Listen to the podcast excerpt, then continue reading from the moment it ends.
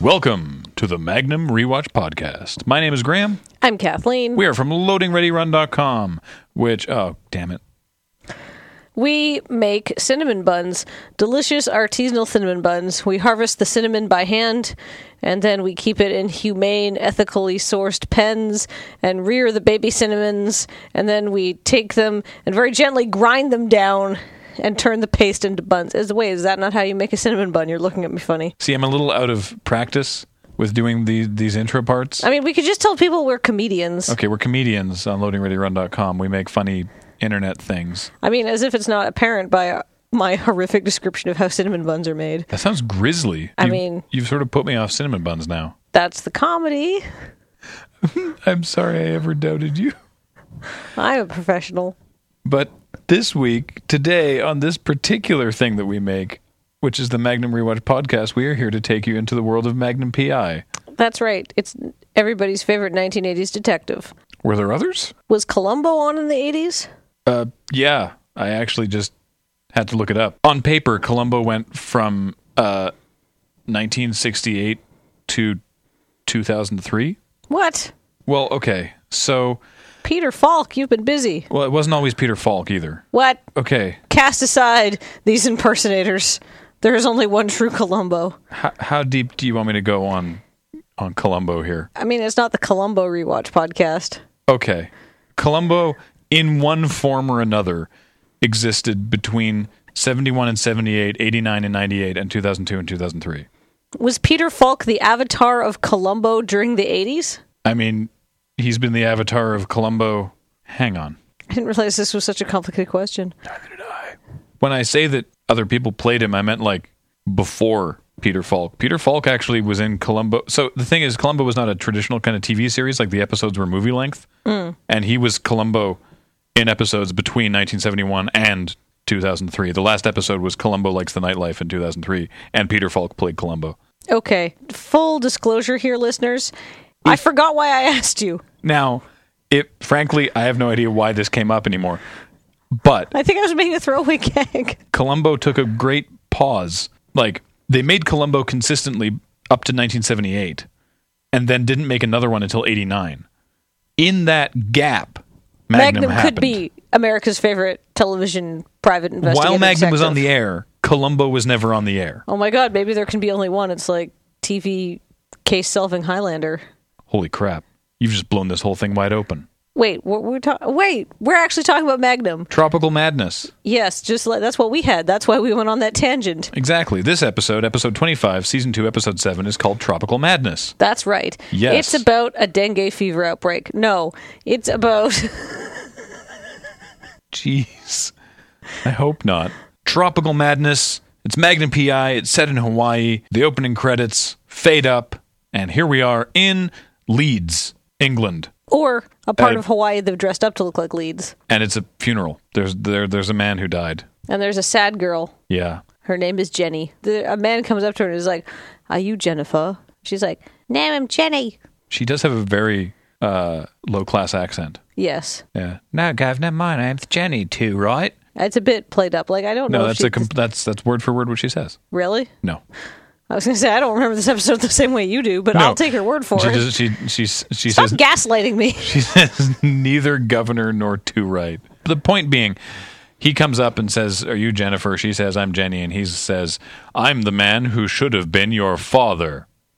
to which I say, "Well, if you should have been my father, I would be a different person." And then we cut to a year later, the King Kamehameha Club. It's a weird cold open. Very weird. I'm the man who should have been your father, and cut to a year later is it's an odd one. Mm-hmm. Let's put it that way. So it's the King Kamehameha Club, and Jennifer is actually there. She's sitting at the King Kamehameha Club, and she calls over Higgins because he's looks professional in his blazer, and says, "Excuse me, do you work here? Do you represent the club?" And he says, "Well, I don't represent the club, but I'm on the board of directors." I have to say, her accent is much improved in a yeah, year. she sounds a lot more higher class now. she's been to finishing school. There's been a My Fair Lady. Like, I wonder if the viewing audience at the time picked up on that I think so. because, like, the like They do the Jenny Jennifer Yeah, but like the like the the classist accent thing. is a very British thing. It's very UK. But I don't know how much Americans in 1980 knew. Well, they'd seen My Fair Lady. That came out in the 60s. Yeah. That's like a classic, Pygmalion. Well, yeah, but anyway, she okay, so in her now posh voice, which she spent probably a year working on. She wishes to register a complaint because there is a man over there staring at her luridly. That man is the man who looks like he's gone out, unfortunately, in his underpants. A one T Magnum Esquire. Well, she doesn't say that, but she just says the guy who looks like he's in his underwear, which Yeah. of course is Magnum because he's wearing short shorts. That's not because- when everybody wore short shorts. It was the 80s. Exactly. And who wears short shorts routinely in Magnum is Magnum. That's for the people at home. Yeah. I mean, who doesn't like that? I mean, someone. I guess. So Higgins goes, Ah, yes, perfect. I'd love to do this. Swaggers over to Magnum, Rick, and TC, and, you know, it's like, We've just received a complaint about your dress code and whatever. And Magnum says, Now hang on, I'm on the beach. I'm allowed to dress like this. And Higgins sort of glosses over that and then says, Well, this lady's been complaining that you're, you know, ogling her. And Magnum goes, Look, I've never actually noticed her. I certainly was not ogling her. And then he looks at her and sees how cute she is. And is like, Wow, I I'll go apologize. I should have been, I guess. Okay, I'll go apologize. And he goes up and says, Hey, what's up? This old square says I was making eyes at you. This is not how Magnum is. This is how I Talks. remember it, actually. yeah. Higgins says that I was, you know, staring at you inappropriately, and I wasn't, but I wish I was. I'm going to sit down. Hey, what's up? My name's Thomas Magnum. Ladies. She is like such a no sell. She's just like, okay. She doesn't even give him her name. Ice Queen. feel a certain kinship with this lady because Mm-hmm. that would be my approach if somebody tried to chat me up i'd just be like the complete no sell So Magnum cuts his losses and goes back to hang out with, with Rick and TC. who are appalled that he has not managed to close the deal by talking to somebody for 30 seconds Hey, he's a closer. They know that. i mean the, the hormonal power of his mustache cannot be denied except in this case i guess Well, they're even more surprised because after that, Higgins goes down and sits beside her and they start talking. yeah she's ignoring magnum to talk to higgins What? What kind of topsy turvy, mixed up world are we dealing with, Kathleen? Is this the Mirror Universe episode? i don't know Is what there- kind of lady Wait, is there a Mirror Universe episode i don't know i mean I where they hope, all have goatees? I hope not honestly Oh my i was God, gonna say i that'd hope be so amazing. but then i thought about it and i was like no i don't want to watch that but yeah who turns down a swarthy fit muscular tanned 30 year old american so they can chat with a pale pudgy stuffy snobby british guy in his 60s Why, Jennifer Chapman, of course. well i mean it's true rick and tc are so appalled by this they make a bet Well, Rick makes a bet and TC rushes to accept. Rick goes 50 bucks that Magnum gets her first name before Higgins even gets a date. uh, and rick immediately loses this bet Uh, well, yeah. I mean, we don't see it sort of pay out for a little while, but yeah. I mean, the next scene that we see is then sort of later. Magnum, now wearing pants, is waiting for Kayoki to bring his car around, and she's also waiting for her car to be brought around. And he sort of goes up and goes, "Oh, hey, uh, fancy meeting you here. How's it going? We're waiting for our cars at the same time. Isn't that weird and crazy?" and she's like yes And he's like, "Oh, cool." And then she gets in her car and drives away. but then two dudes follow her There's a recurring thing through this episode of uh, Magnum's narration, sort of trying to dispense secret agent advice that is always, always, always immediately proven wrong. not secret agent advice, but like private eye advice. Private eye advice. Detective tips. Yeah. So he DT for short. he watches these guys leave and he says, All right, two pieces of advice for would be tailors. Uh, one, you don't want your tailing car to be so nondescript that it's obvious in its nondescriptedness. That's sort of subjective. We can't really get around that. I mean, But I feel he- like his- the decadal standards of what a nondescript car change. Like, if you picked a K car to tail somebody in the 80s, that'd be fine. But nowadays, it'd be like, well, why is that still on the road? this has been Detective Tips with Kathleen. His second piece of advice is to pay attention because people who are tailing people never notice that they themselves are being tailed. Cut to the two guys in the car looking in their rearview mirror and immediately noticing that Magnum is following them and looking at each other knowingly and nodding. also, the two guys in the car are the weirdest, like, mismatched pair. It's a sumo wrestler and a little person, Yeah. referred to frequently as a midget and or dwarf throughout this episode because it was a different time. Yeah, that's a different time count. Yeah. But nowadays, please refer to them as little people because that's what they prefer. Anyway, all three cars conspicuously pull up to the same gas station. Jennifer pulls up, is looking for an attendant. The sumo and the little person pull up, and they get out, and they start walking towards her car. Magnum gets out of his car and tries to confront them and goes, Hey, you guys are being really obvious, tailing this girl. What do you want with them? And they just start, they just attack him. Yeah, well, the sumo guy attacks him. And the sumo Well, guy. it starts because the little person throws a, like a tire iron at Magnum, which he dodges, and. yeah, uh, when it takes the rearview mirror off his car. yeah, it takes the rearview mirror off of Robin Masters' car. Well, Oh, that's true, actually. By the way, I just since we keep saying it for your interest. By the way, this character is credited as Dwarf Enforcer, which I think is a multi-class in D and D. I think so too. Yeah, Maybe the other guy's half orc. that's possible. He's a big guy. He's huge. He actually knocks Magnum out clean. Yeah, which is so- I think that's the first time we've seen this happen. Oh, n- like uh, when somebody's not like bludgeoning him over the head with something, right? Yeah. The sumo guy knocks him out. He falls to the ground with a hose of engine oil spraying up in the air all over himself and the Ferrari. And the Oh, other two no. guys leave. And then so he pulls up at Robin's Nest with a car covered in oil and himself covered in oil. Except And he's also only wearing his boxer shorts. because he used his clothes to wipe the oil off the windshield. And Higgins is very upset. Higgins won't even listen to him, by the way. He's like, Well, I was attacked. And Higgins is just focused on The oil. on the on the oil and, And how the dare rearview you mirror. and how could you and obviously you're going to clean this up and this is irresponsible and Magnum is like look I was attacked Higgins don't give an f. and Higgins says and you're in your underwear and Magnum screams at him because I used my clothing to wipe the oil off the windscreen windshield because of course Higgins has been saying windscreen this whole time Mm-hmm. because he's British and then Jennifer pulls up And Magnum's like, "What the f?" he grabs his jeans and sort of holds them in front of himself so yes. So from a very specific angle, it looks like he's wearing pants. that- well I guess that's better than just like hey what's up I'm in my boxers They're like the silky heart print boxers almost too, aren't they? They're white with some sort of red dot. They could be hearts. It's a little hard to tell on They're- standard definition. They're almost like stereotypical cartoon boxers. We'll have to wait for the Blu-ray re-release of Magnum. I have bad news. Oh, Uh, don't hold your breath. okay. Although, I mean, if we can get this podcast really popular, maybe we can drive public interest in Magnum PI, and maybe they'll do a remaster. That'd be cool. Be nice. I'd buy it. Yeah. I mean, uh, I mean, that's one copy. all right, done. Anyhow, Jennifer pulls up and she's just like, "Oh, you again." Higgins, by the way, won't believe Magnum's story, um, probably because he said that he was attacked by a sumo wrestler and a little person, and Higgins is convinced he's making this up. I mean, it's very specific. Yeah, that's why I'd be more inclined to believe it. My reaction would be, what, really? Like, who's going to make that up? Who's going to try and sell you on I was attacked at a gas station by a sumo wrestler and a little person? Probably a five-year-old, I guess. And because this story is so fake, I covered my own self and car in engine oil and knocked a wing mirror off just Yeah. to just to try and sell you on this ridiculous story. That's a good point. Higgins's judgment is slightly clouded at the moment, shall yeah, we say. I feel like if Higgins was not distracted by Jennifer, he would think, "Wait, previously you have rescued me from like a mountain fortress where people drugged me. yeah, it's in the opening titles every week. Weird stuff happens all the time to us. I guess this doesn't actually sound so ludicrous. Remember when we had that dog that used to be owned by a mobster here? that everyone thought was so ugly for some reason and was actually totally normal. it was a cute dog. I like was. that dog. Right, but Higgins, you're Remember right. that time that ESP happened? I'd choose to forget that time. Oh, I'm sorry. Uh, But no, Sorry for reminding you. Higgins' judgment is clouded because Jennifer is really pretty and she's very nice to Higgins, and they're there to hang out. And Magnum is just really mad, so he goes for a swim. Magnum goes for a lot of head clearing swims. There's a lot of anger swimming in this episode. There's a lot of shots of Magnum appearing out of the water.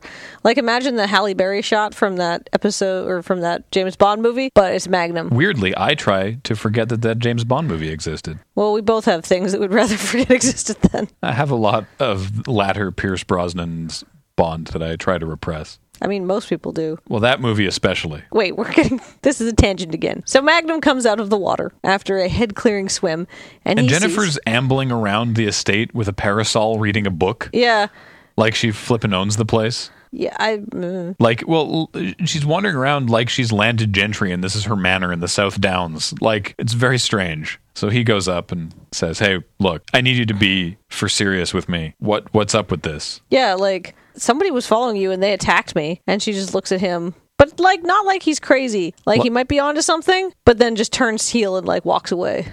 She turns heel. She. She's just like, Hmm. hey, Miami, She busts how about out. some cheap heat? she busts out a steel chair and just like clocks him. She turns her heel. She turns on her heel. Ah, I bet that's a good way to get cheap heat in Honolulu, though. To what feel like- refer to it as Miami? yeah. that's so far away. Well, I'm trying to think of a similarly inclined tropical getaway city within the U.S.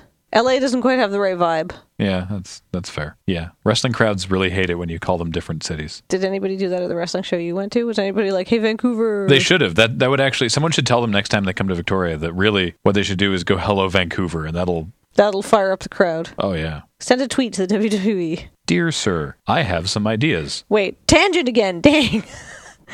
so then what happens, Graham? Well, we go back to the King Kamehameha Club where Rick is now paying TC's bet. oh, by the way, TC is a gem in this episode. TC's great in this episode. Basically, this whole scene is Rick and Magnum trying to carry the scene on with TC repeatedly haranguing Rick to continue counting out the money that he's paying to TC for Yeah, this somehow bet. this bet has blossomed into a hundred dollars. yeah, I don't know how that happened. I mean, maybe there's Is a it- double or nothing did clause. They bo- yeah, maybe there was. I don't know. Double or nothing if like she spends the night at Robin's Nest with Higgins. Maybe R- uh, Rick is uh, paying TC in fives. Yeah. It's not efficient. No, You- You'd think that Rick, the manager, could be like, can you just turn all these fives into a hundo? If I were Rick in that situation, I'd turn all the fives into a hundred, give TC the hundred, and then when he tries to buy something, like a drink or, or whatever at the bar, Refuse I'd to be give him like, change. no, I'd be like, I'm sorry, we can't take hundreds, arch troll. right? Good. I like that. Thank you. I So feel if anyone has a beachfront club they would like me to manage, I would be great at it. and some revenge you want to get very slowly. Please write to give Graham A beachfront manager job. You don't want that job. Please write to Graham's retirement fund. Send a hundred dollars here. No, no, I don't want the hundred dollars. I want to manage the beach club. That's not a retirement fund. You have to work. It's a job, Graham. In my head, I was inheriting the, I was owning the club. Right. You hire someone else. Yeah, Tangent. Okay. So then Magnum gets a phone call. It's a mysterious voice. and it says Jennifer Chapman, and Magnum says, "But, excuse- "What?" And the voice continues, "If you want to know all of her secrets, come and meet me at this temple." And Magnum goes, "That's weird. Okay." Then he's driving over there and he's like, the second rule of detecting is not to fall for obvious tricks. But the thing is, the reason why they're obvious is because they usually work.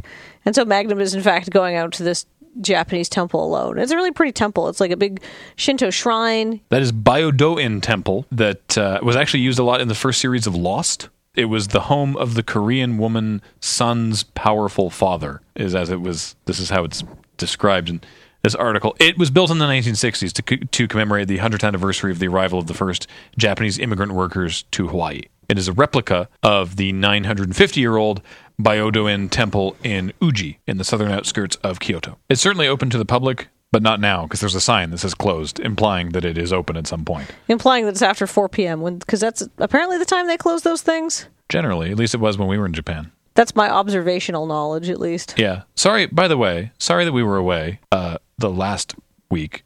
Once we got back from Japan, we were home for a total of one weekends in July. And we recorded and got a Magnum Rewatch podcast out. Yeah, but then uh, we were at a convention, and then we were at the Magic Pro Tour, and it was a whole thing. And we're happy to be back doing this. We're really excited to be bringing you more Magnum Rewatch, but uh, apologies that there was some lapse in there. That's why I couldn't think of a good joke at the beginning of the show. That's okay. I got you covered. Thank you. With the horrible cinnamon slaughter. Yeah, it worked out beautifully. Right. So Magnum goes into the temple, and who should be waiting for him but sumo wrestler and little person who has a butterfly knife? That's not safe. No. I It's mean- not safe for anyone to have a butterfly knife. Yeah, I they're was- they're illegal here. regardless of whether or not you were a little person, Are they legal in the US? I don't think so. According to a website I just found on Hawaiian knife law, There's a website for okay. I'm The- not going to question it. the only types of knives that are illegal in Hawaii. Oh, let me guess. Machetes, No. really dull steak knives, No. knockoff Henkels. No. There's only two kinds of knives that are banned in Hawaii and any other type of knife is legal. Butterfly knife? Yes, which they call a balisong, which is why I had to look it up. It's a Philippine word for butterfly knife, Okay. also known as the fan knife and a And I flopped Batangas. off my finger by accident. Yeah. Which is, I think, most of the reason why those things are banned because you're like flick, flick, flick, flick. Blah!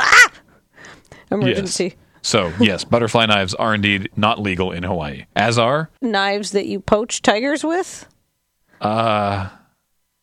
the knife is not the illegal part of that. Ivory handled knives? That's still not the knife specifically that is the problem. Well, it's the handle. Switchblades. Oh. Yeah. So, but sword canes are okay, is what you're telling me. Uh, Bowie knives and other large knives, such as machetes, like you mentioned, are legal. Throwing knives are legal. Disguised knives, like Sword belt, canes. belt knives, lipstick knives, and push knives, are legal. I want a lipstick knife. Undetectable knives, Oh, that's a sword cane. such as knives that won't set off metal detectors, Oh, are legal. Stilettos, daggers, and dirks are legal. no, I have- some of some of those are D and D equipment pieces. I've only ever seen dirks in Diablo, so I mean, I guess they came from somewhere. uh, but you cannot conceal dirks, daggers, or similar knives. It's also legal to open carry any knife. Must make those ni- those games of knifey spoony very exciting. You may not concealed carry knives with knuckles, like some World War One trench knives. What? Tangent. So the little person has a butterfly knife, and Magnum looks at the little person and is just like, Meh. But then he sees sumo guy come out of the back of the temple. He's like, whoa, and goes to run away. But then they sort of like pincer maneuver him. The little person lunges at Magnum with the butterfly knife, and Magnum says to himself in narration, "Well, you know what? Even if they're thugs, they've got a code. They never hurt their own guy." So Magnum actually picks up the little guy to use him as a shield because Yep. the sumo wrestler has a gun, and then the sumo wrestler shoots at Magnum and the little person anyhow. So He misses. He misses. But he immediately counteracts Magnum's brain argument. And then Magnum throws the little person at the sumo wrestler and then just books it. Just hauls ass out of there. I mean, he's probably a faster runner than either of them. Probably. I mean, he's done a triathlon, or most of one. It's true. Remember when Magnum got suckered into a triathlon? Why wouldn't Higgins believe him now? That's one of the least weird things that's happened to them, and it's still weird as balls. Yeah. Just before Magnum got that phone call, we did have a brief scene of Magnum helping Higgins into his dinner jacket to go to the the vice chancellor's Admiral Ball. thing? admiral's naval ball. Higgins is apparently an honorary vice chancellor, so he is obliged to attend this Society thing. society naval function. I'm a little unclear on the whole thing, but the point is Jennifer's going as his date, and Magnum doesn't believe it. yeah, Higgins is practicing the Roomba. Yeah. which is not just a cool robot vacuum. Back in the 1980s, that was dance. It's still a dance. I feel even less people do the rumba now. Pretty sure the dance is why the vacuum robot is named that. oh, really? I thought it was room, like R O O M. Oh, wait, are you saying that's a pun on the name of the dance? Yes. Because it slides around the room. Oh. Tangent. That's not a tangent. That's just you not getting a joke. Come on, that's a very specific joke. If you were surprised by the Roomba Roomba pun association name, please write to Ha, Graham, Kathleen is not that dumb.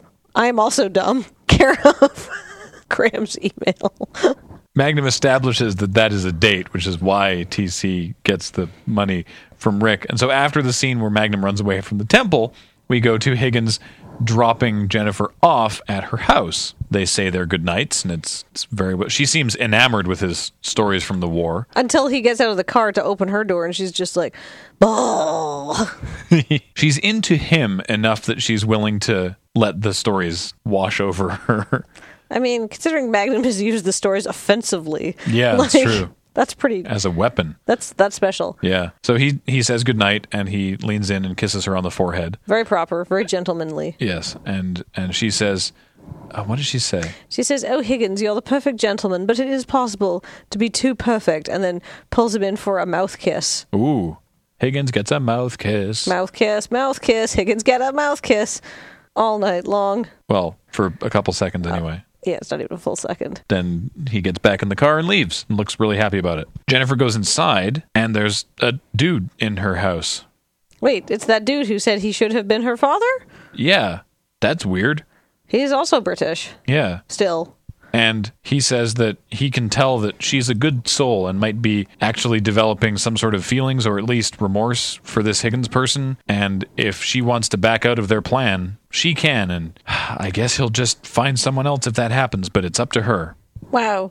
That seems extremely manipulative. right? This scene is very awkward and Yeah. goes on a little bit too long. And the acting's not great. I'm not going to lie to you. From who? Both of them. It's a little stiff. You want to hear about the guy that plays Bryce Harcourt? I don't think he's ever named. Well, his the character's name is Bryce Harcourt. That's news to me. The actor's name is Roy Dotrice. Is he British? Yes. Oh, He's born on the island of Guernsey. that's a place in Britain. Isn't that where cheese comes from? Cows buck about.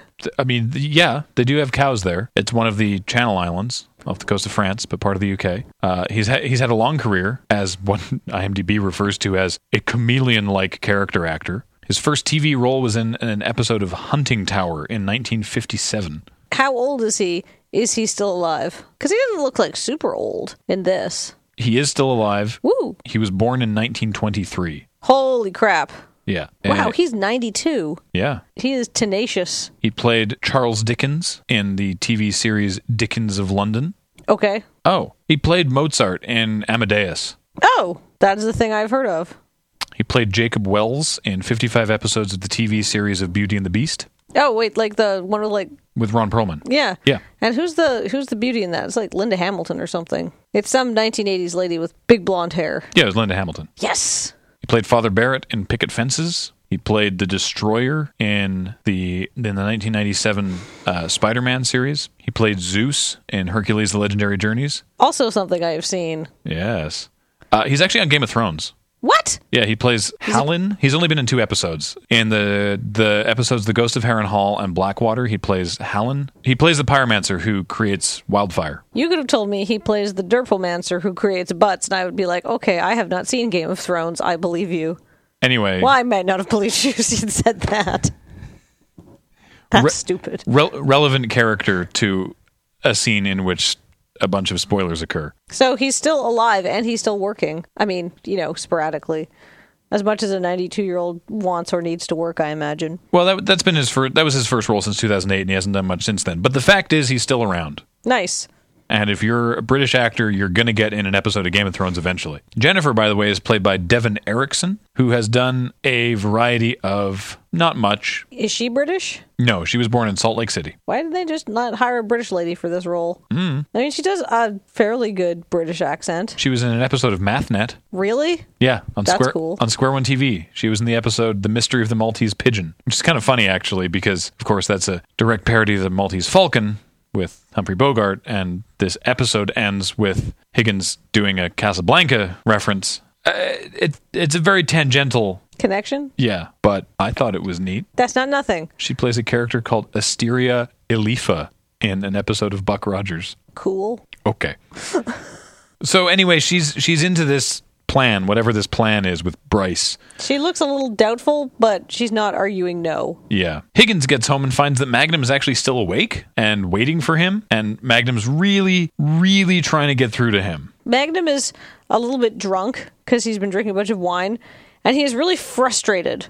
He says, Look, Higgins, I was attacked because two guys were following Jennifer, and then I got a phone call to find out some sort of secret about Jennifer, and I go, and those same two guys attack me. There's something up with her. And Higgins at- flatly refuses to believe that there could be anything wrong with Jennifer at all, and how dare you, and everything's wonderful and perfect, and it's a storybook, everything's great. And Magnum says, This sounds like a jerky thing to say, but I need you to look at this logically and consider why someone as young and beautiful as Jennifer is going out with you. Because you have to remember, this is the 1980s, but Higgins talks a lot about stuff he did in World War II, which means that he was at least 18 or 19 during the 40s, right? You know, because they didn't let, you know, 16 year olds into the army. I guess he could have lied about his age, but the point being, he is at least, at least in his mid to late 50s. The character is born sometime in 1920. He's 61. Yeah, there's no way. I mean, this at the very best, this girl's got major daddy issues. That should be a red flag. Yeah. But that bounces completely off Higgins. He doesn't care, and he just thinks that Magnum is making it up for a laugh or something. He's done finding it amusing, and he wants Magnum to stop. So then we go to outside Jennifer's place during the day. By the way, the, the location for Jennifer's place is a private residence in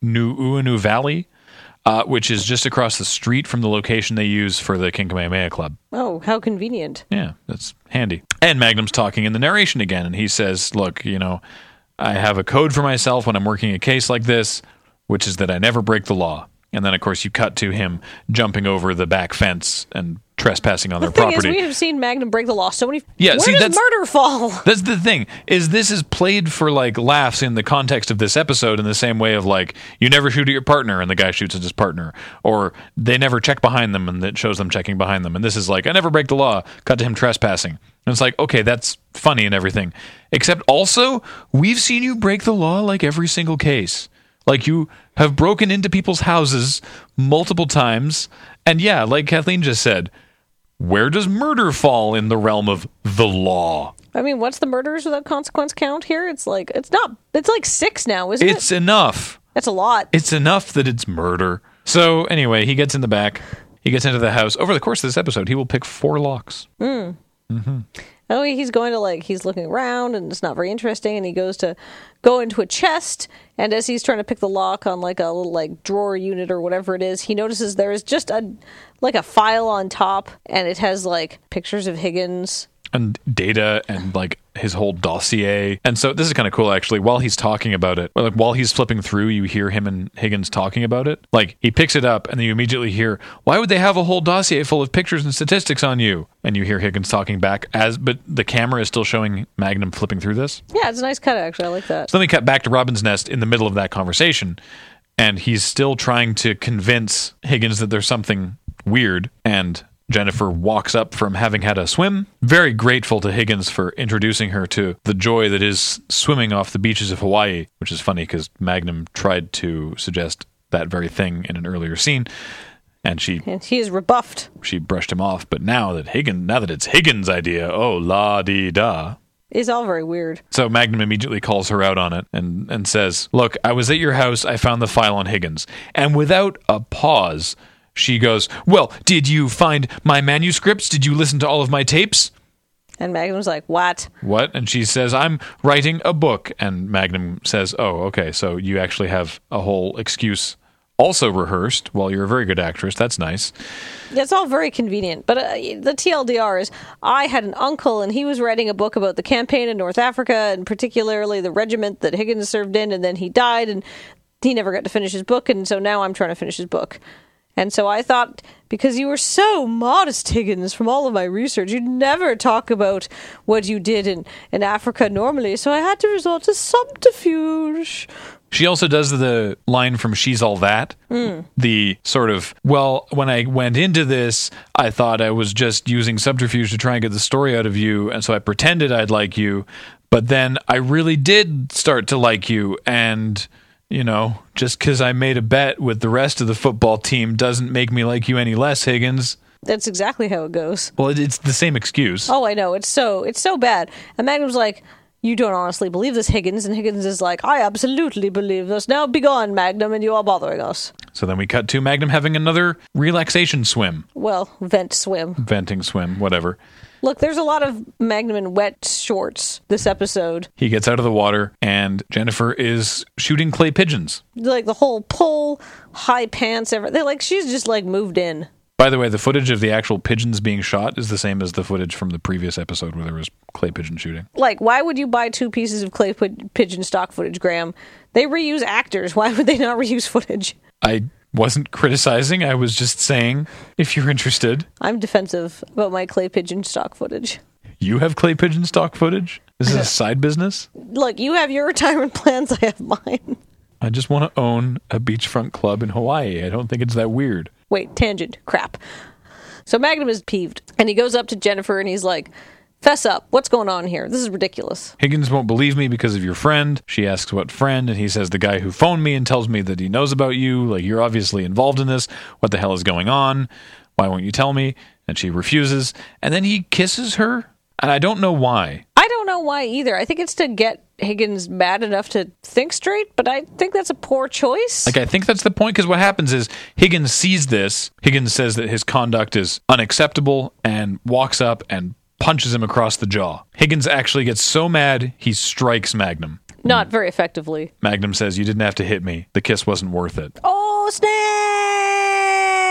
snap! Dang, son! Snap. And then he leaves. Want some ice for that burn, Jenny? And Higgins is Really bad. Higgins is upset with himself. Like he's upset with Magnum, obviously, but he's more upset with himself for losing his temper and becoming physically violent. And Jennifer jumps on this this opportunity Oh, yeah. by going, "I just I just could never feel safe with him uh, around because I want to be here with you all the time. I want to move in, but he's in the guest house that's right nearby And he could be leering at us. he could be leering at us and you know how could we ever deal with that and higgins says well we can go away somewhere where do you want to go and she says no there must be some other way cut to magnum packing Yeah, Higgins has asked Magnum to move out for this girl, who he's known for like a week at this point. And even Higgins, at the end of the scene, which is just basically Magnum saying, if you need me, I'll be at TC's, looks a little confused about how this has happened. Higgins hasn't asked Magnum to move out for a variety of much better reasons. Yeah. But now this is the straw that broke the. It's very weird. Higgins is not acting like a smart man. Nope. So Magnum takes off, and uh, then we cut to Robin's nest that night where Magnum comes back. Yes. he sneaks up the beach in like a wetsuit or something with some rope, and he says that he knew he was taking a risk coming back here, but whatever was going to go on was going to happen now that he was out of the picture. Higgins, for his part, is inside Robin's nest, smoking in a smoking jacket, I guess that's what they're for. apparently, and repeating to himself over and over again to make sure that he, that, that he gets it right. The good delivery. My dear, you look ravishing tonight. a little champagne.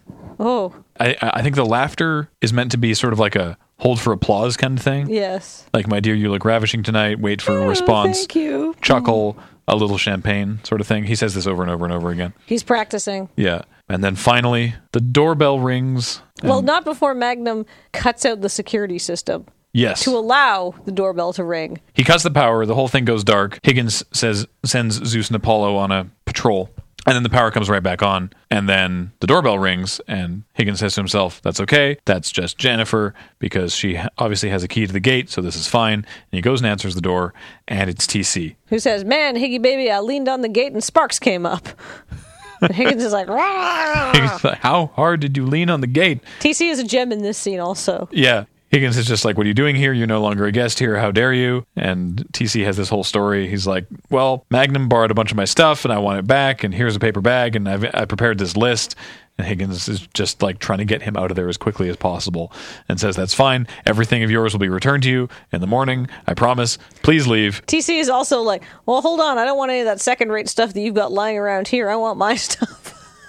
And by the way, during this scene, he also places like a audio transmitter under the coffee table uh, so that Magnum can keep an ear in the room. Yes. And so they get over to the door. Higgins whips open the door to show TC the stairs, and of course Jennifer is now there, which Higgins greets by going, "My dear, you look ravishing! Ha ha ha ha! Some champagne." To which TC says, Hey man, maybe you should get your voice checked. Sounds like you're coming down with something. Kisses Jennifer's hand and then gives Higgins the most exaggerated comic wimp, er, wink. Yeah, he's just like, "You have a good night tonight, Higgins." Wink. And then sachets away, basically. So good. Oh. Magnum joins TC and Rick in the Island Hoppers van, which is parked in darkness on the estate, and they're listening to what's going on in the living room because they're positive that something's going to go down. Jennifer convinces Higgins to send Zeus and Apollo away. Well, he sends him to the kitchen because she's like, I thought this night was supposed to be private for us, but they're here watching. It's like they're dogs. I get it if you're literally having sex and a dog is sitting at the foot of the bed just staring at you. I can see how that might be weird. But you're just having pleasant dinner conversation and the dogs weren't even looking in your direction and she's like, "Oh, I'm so weirded out by your dogs." Yeah, it's I, I see. Why is Higgins not noticing that this is nuts behavior? He's blinded, you see, by tropical madness. That's how he explains earlier. I I guess we didn't mention that by name. We got tangented. in the in the scene where Magnum says you really should consider why she's going for someone like you, he acknowledges that it's weird, but attributes it to tropical madness. That's like a wonderful thing. It's like, oh, it's just tropical madness, Magnum. That sounds like a terrible illness. It makes you chase after septuagenarians. Well, not septuagenarians. He's only in his, he's only sixty one. Sexagenarians. Oh, maybe that's why she wants it. Dang. Dang yo.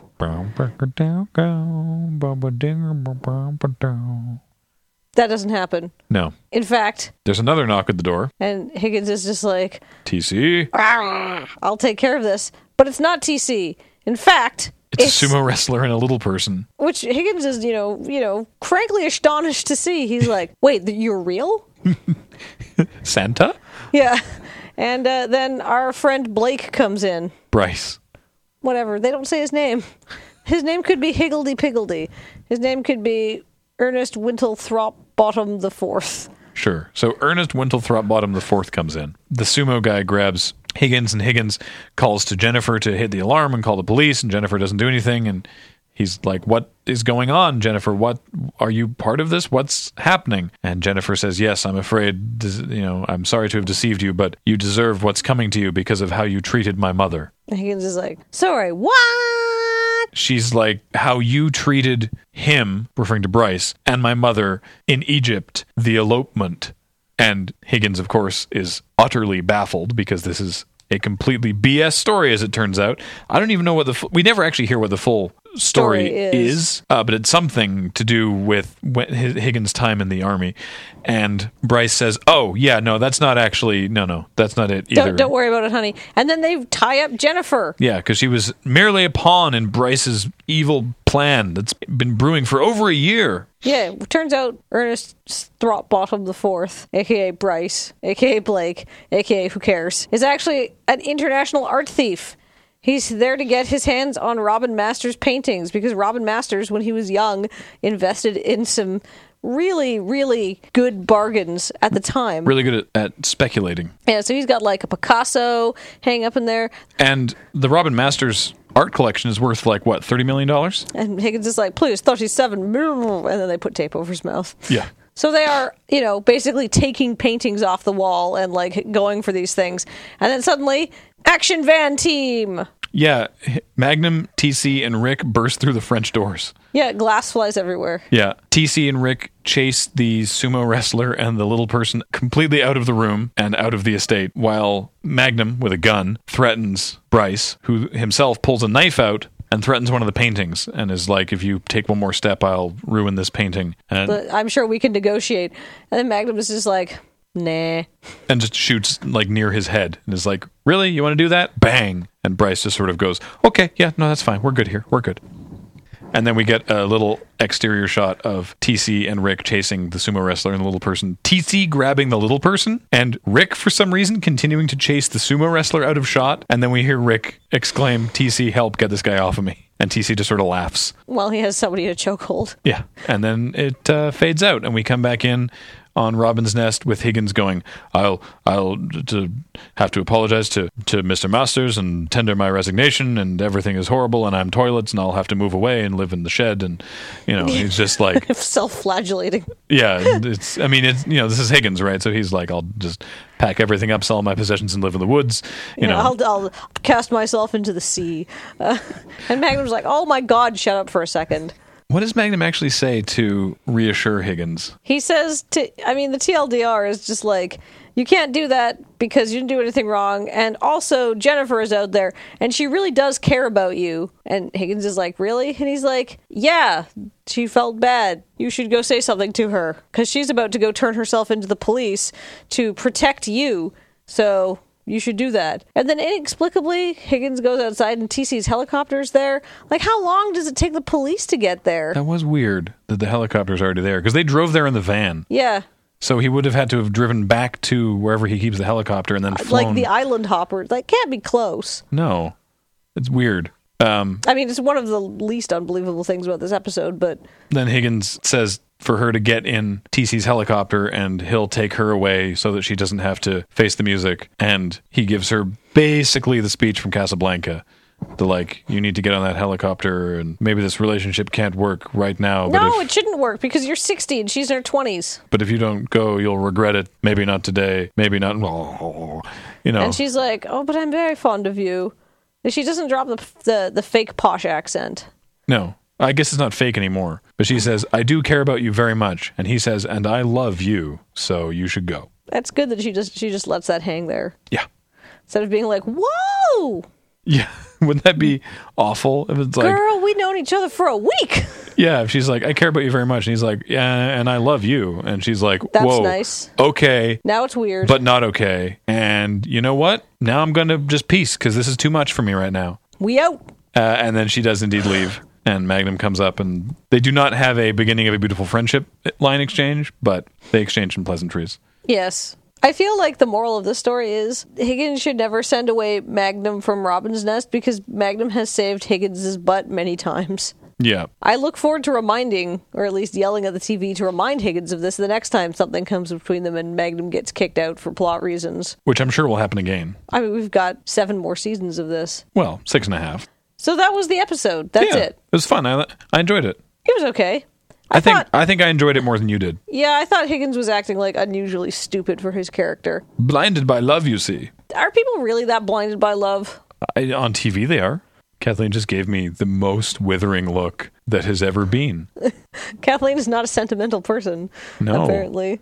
Wow. I need more excuse for dumb behavior than, well, that's how dumb people are on TV. I wasn't using it as an excuse. There's a difference between an explanation and an excuse. I was not defending the, these actions. What would you rank the episode? I give it a six and a half. It was fun and lighthearted, but there was a couple pacing problems and maybe some out of character moments. Although, if we're talking about just TC's scenes in this episode, it gets a 10 out of 10. Fair enough. So we've increased our different time count. Yeah, that's all we increased. There was no murders, there was no overt racism, there was no looks to the camera.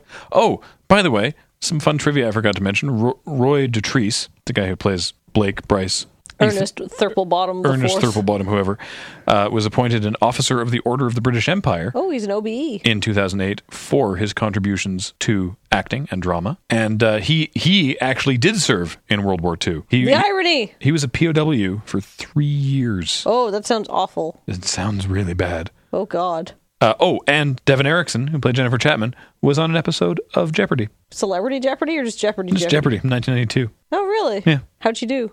I don't know. Well, considering the direction her acting career has gone, uh, I hope she won. Okay, here's actually something I had a real complaint with in this episode. Not her accent. I feel like the the British like class system, Higgins being a proper sort of mini gentry kind of upper crust. You would be able to tell a fake fancy accent. Like I can't, you can't, but I feel like a, a real British person could. Mm-hmm. Right? Like, wouldn't that tip him off? Blinded by love. Tropical fever. tropical madness. Tropic dengue fever. no, that's a different thing. That's a real disease. The bow and arrow of Cupid impacting your heart and cutting off blood flow to your brain, redirecting it to certain groinal regions. Speaking of groinal regions, our ability to bring you this podcast is brought to you by you and your kind support of our Patreon, patreon.com slash loading ready run. How was that a segue? Look, I work with what I can here. okay. If you support these segues, or and if you don't, because they weren't very good in this episode. our Patreon supports not only this podcast, but all of our podcasts and uh, most of our video content. And we'd appreciate it if you or your groin check it out. so until next time, Zeus, Apollo, go sit in the kitchen while I make whoopee with this British lady.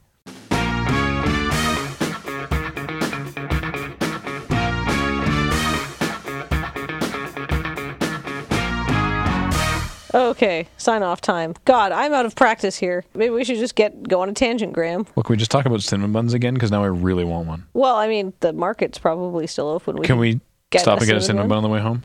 There is no reason we can't. Oh my God, we're adults. True, true story. I saw cinnamon buns today, and I wanted to eat them, and I thought, no, I'll be fiscally responsible, and I'll just make myself cinnamon toast when I get home, which is not the same, but it's cinnamony.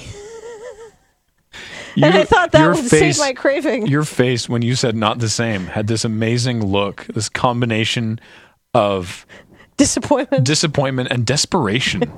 it was just like it was not the same. I tried. I really like cinnamon buns. Okay, Yeah, I mean, cinnamon great. toast is good, but they're a different animal. Yeah. Uh, The cinnamon is hygienically raised in pens and then pulverized, and the cinnamon toasts, they just roam free and you pick them off one by one. Completely different animal. Look, I brought the whole thing full circle. Appreciate it. I appreciate it deeply. Let's get a cinnamon bun. Okay.